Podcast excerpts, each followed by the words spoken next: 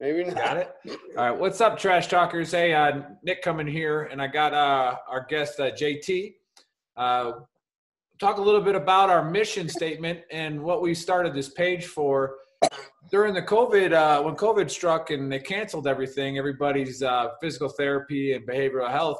I mean, I myself, you know, was looking for some type of therapy, and I got my buddies together, and we decided to start talking on Zoom.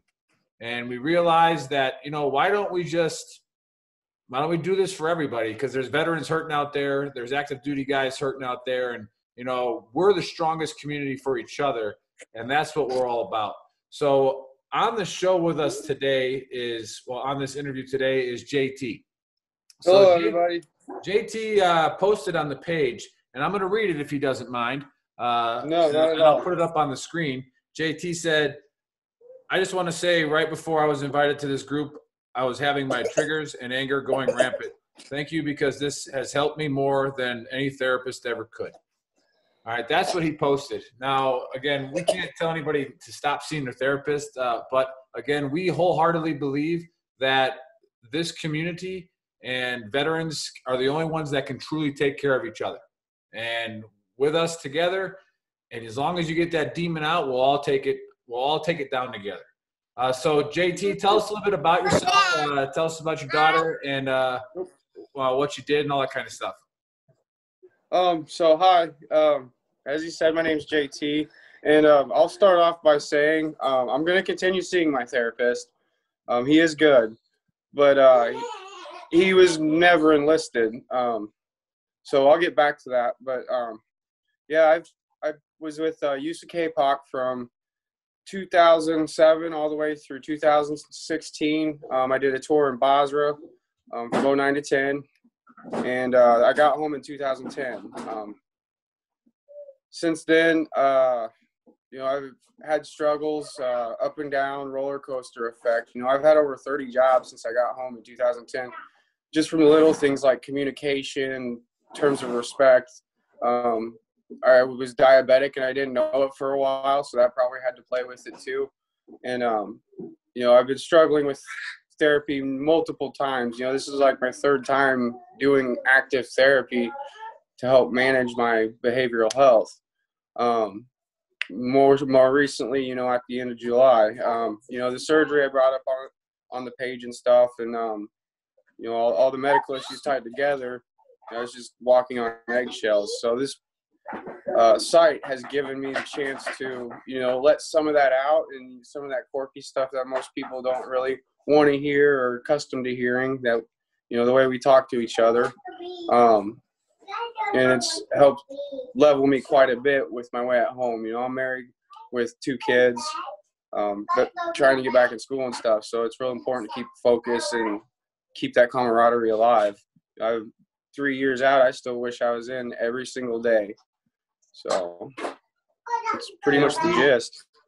Yeah, that's uh, that's exactly what we're going for. And I mean, like I said, when I started talking to my buddies, you know, and just the, the you know the ball busting that they, you know, you, you just miss that. And uh, you know, people take it the wrong way when they don't understand. It's like your best friend, if he's your best friend, or if he's a veteran, might tell you just suck it up, you know. And and uh, Yeah. and they're not telling that to be like to be mean, but they they know what you're feeling. They know what you're talking about, uh, and they're like, you know what? Yeah, life's hard. Suck it up and drive on. You're a soldier, right? And uh, I put this on the page a while ago, a couple days ago, that man, if you're thinking about killing yourself, people don't realize that every time a veteran kills himself and we see it go across Facebook or wherever, I mean, a part of every one of us dies, you know, and it's like, how, how can we let our brothers and sisters fall like that? And talk a little bit about what you did when you were in, in Iraq, if you don't mind. So, um, you know, PSYOP basically we're a force multiplier. We we mainly attach to infantry, but we work with a little bit of everybody. Um, and our job is literally to win hearts and minds. Um, there's a movie on Netflix called Sandbox that actually portrays the diplomatic side of the job very, very, very well. Um, it's kind of dry through the middle, but being a PSYOPer, you know, there's a lot of nerdy little quirks that I really enjoyed seeing them take the time to put into the movie. Um, and then The Men Who Stare at Goats with uh, George Clooney. That's a great very movie. yeah, it's Great very movie. very very loosely based on how PSYOP came to be back in Vietnam. You know, it's a very very neat history on how it came about. Um, you know, under the table in World War II, official in Vietnam, and you know, and then for Iraq and Afghanistan, it's one of the drives that you know our generals and our commanders and you know all the way up to the president, our commander in chief, um, push for because they're realizing it creates lasting relationships and it keeps peace for longer periods of time. So we do everything from what we call tactical questioning, which the difference from that from an interrogation is an interrogation is after you're detained physically. Um, but we create marketing tools and marketing products to kind of help get our messages out, establish lines of communication for the citizens. You know, I- like for our, us was Basra to call in and work with us, and um, you know, it's a pretty neat job. You get to, like I said, you get to do a little bit of everything, kick in doors, all the way down to working on being a father, pretty much.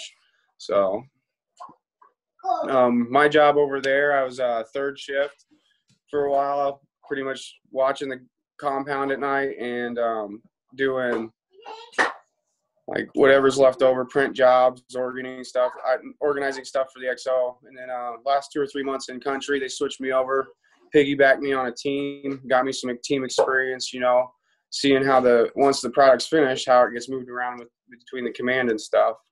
So it was a pretty neat tour. Um, a lot of indirect fire, a lot of sneaky stuff, like I told you before the recording, um, and that's where a lot of my issues come from. Um, you know, Fourth of July is not a good time of year for me. Um, if I feel that concussion in my chest, you know, that's where it starts to to get hard for me. You know, the noise, you know, it'll it'll get my attention, but it doesn't really bother me that much. Um, another thing was they tried kidnapping people on post a lot, and I don't know what was going on, but my bus driver one day was heading for the main gate, and he wasn't listening to any direction. And that's one of the hardest things that I've been dealing with. You know, I don't like people coming up behind me. I, I shut myself out a lot, things like that. And um, having veterans who have been through these situations and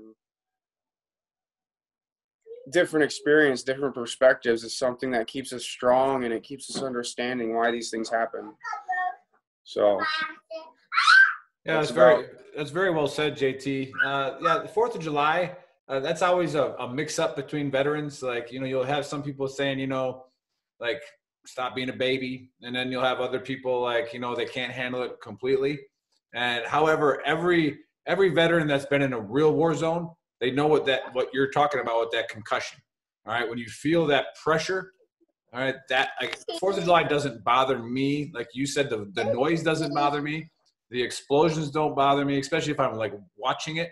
But yeah, if, if I ever feel that concussion, because I've felt that real close up before, you know, it's like if I ever feel that inside, you know, the back of your that everything starts going off, you know, and it's like, yeah, and you just you pause for a second, and it's like you take a look around and you see a McDonald's or you see like you know nice trees, and you're like, uh, not anywhere near where I. That's this is not Iraq, and so it's like right. yeah, like I said, I, you feel that concussion, and if you're not expecting it, it's a freaking horrible feeling, you know. And it's Yeah, you got so we got so used to it. Where I was uh, in my first deployment, we got mortared twice a day, and we were on a little tiny patrol base.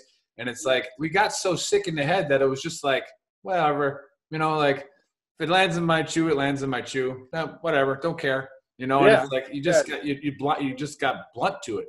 And uh, but yeah, I understand what you're saying completely. Uh, it's it's it's just tough that pressure. Uh, people In come fact, up behind on you. that- Yeah, go ahead. sorry, I didn't mean to cut you off. Um, but on that note, you know, you, you get so used to it. Like I remember election month, there was times where we were hit three, four, five times a day. You know, being on third shift, our commander was a West Point grad, so he loved his ceremonies. You know, our, us third shift guys didn't get a whole lot of sleep. But uh, you know, when the when it hit, you know, if it hit, we we just if you heard it, you're good. Pretty much is what the mindset became. And one time there was one that hit like three miles off post and then a dud. And when it was that far out, it'd be hours before EOD get it cleared. So we just busted the grill out, went out in our shorts and everything, and just started having a good time with the iPod dock. We lived on camp with Riverine Squadron 2 from the Navy, and uh, their senior chief came over, who was the mayor of the camp.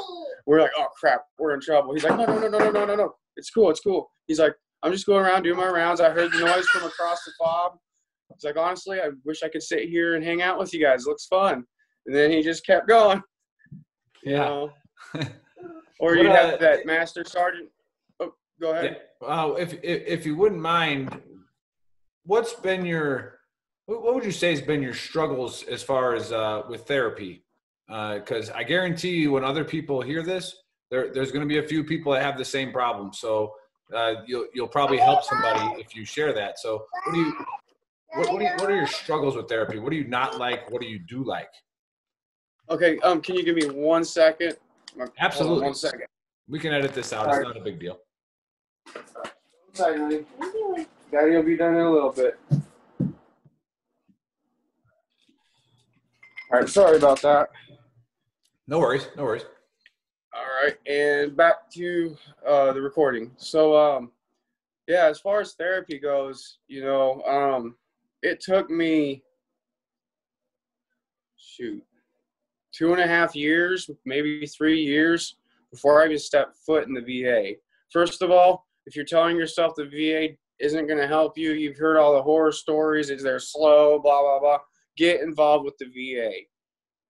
Um, that's one of the biggest mistakes I made when I didn't get home right away. And the way that I ended up getting a therapist and a psychiatrist was I was at the VA for my regular checkup. Um, I don't remember what they were doing. I just remember that I had a freak out so bad it was either go talk to the psychiatrist or they were going to be calling mental health over in uh, Mattoon, Illinois from Sarah Lincoln Bush to come, you know, check me in there until I calm down or whatever. So I started with the psychiatrist, um, tried some medication, didn't really work. So then we started therapy um, in conjunction. And, you know, he's, like I said before, he's, he was never enlisted, but he is very good at what he does. Um, he, he taught me breathing techniques. He taught me um, a technique with yawning. He's taught me so many things to restructure your brain chemistry and your perspective on how you know, your outlook is on stuff um, that I was able to at least get it managed. After nine months, I was released. Um, things I like best about it are literally the things that I just you know listed off. Um, as far as the struggles go, you know, it was there's you know like talking about mortars and um, you know that that that monotonousy of just being stuck in that loop of okay, well, whatever. I just want to lay here. Um, you know, when I tell him a story like that, he would not be surprised to be like, I've heard that many times, but you know, he would never personally be able to relate. So he would have to go to a structured way to deal with it. And it, it like I said, it helps to manage it, but never really gives you that like, okay, that hole's filled now sensation. You know, and I still don't get me wrong, I still miss the army, but talking to you guys over this time, just throwing the memes up and doing all that stuff, like it makes me miss it less. It makes me feel like I'm actually still involved in stuff, you know? Yeah, for sure. You are involved, and that's the whole point. Uh, we're a family, you know, we're a family of veterans, and we're going to take care of it. We're going to take care of each other. And we, our, our main saying is, you know, the demons inside you, and you have to get it out, and you got to crush it together.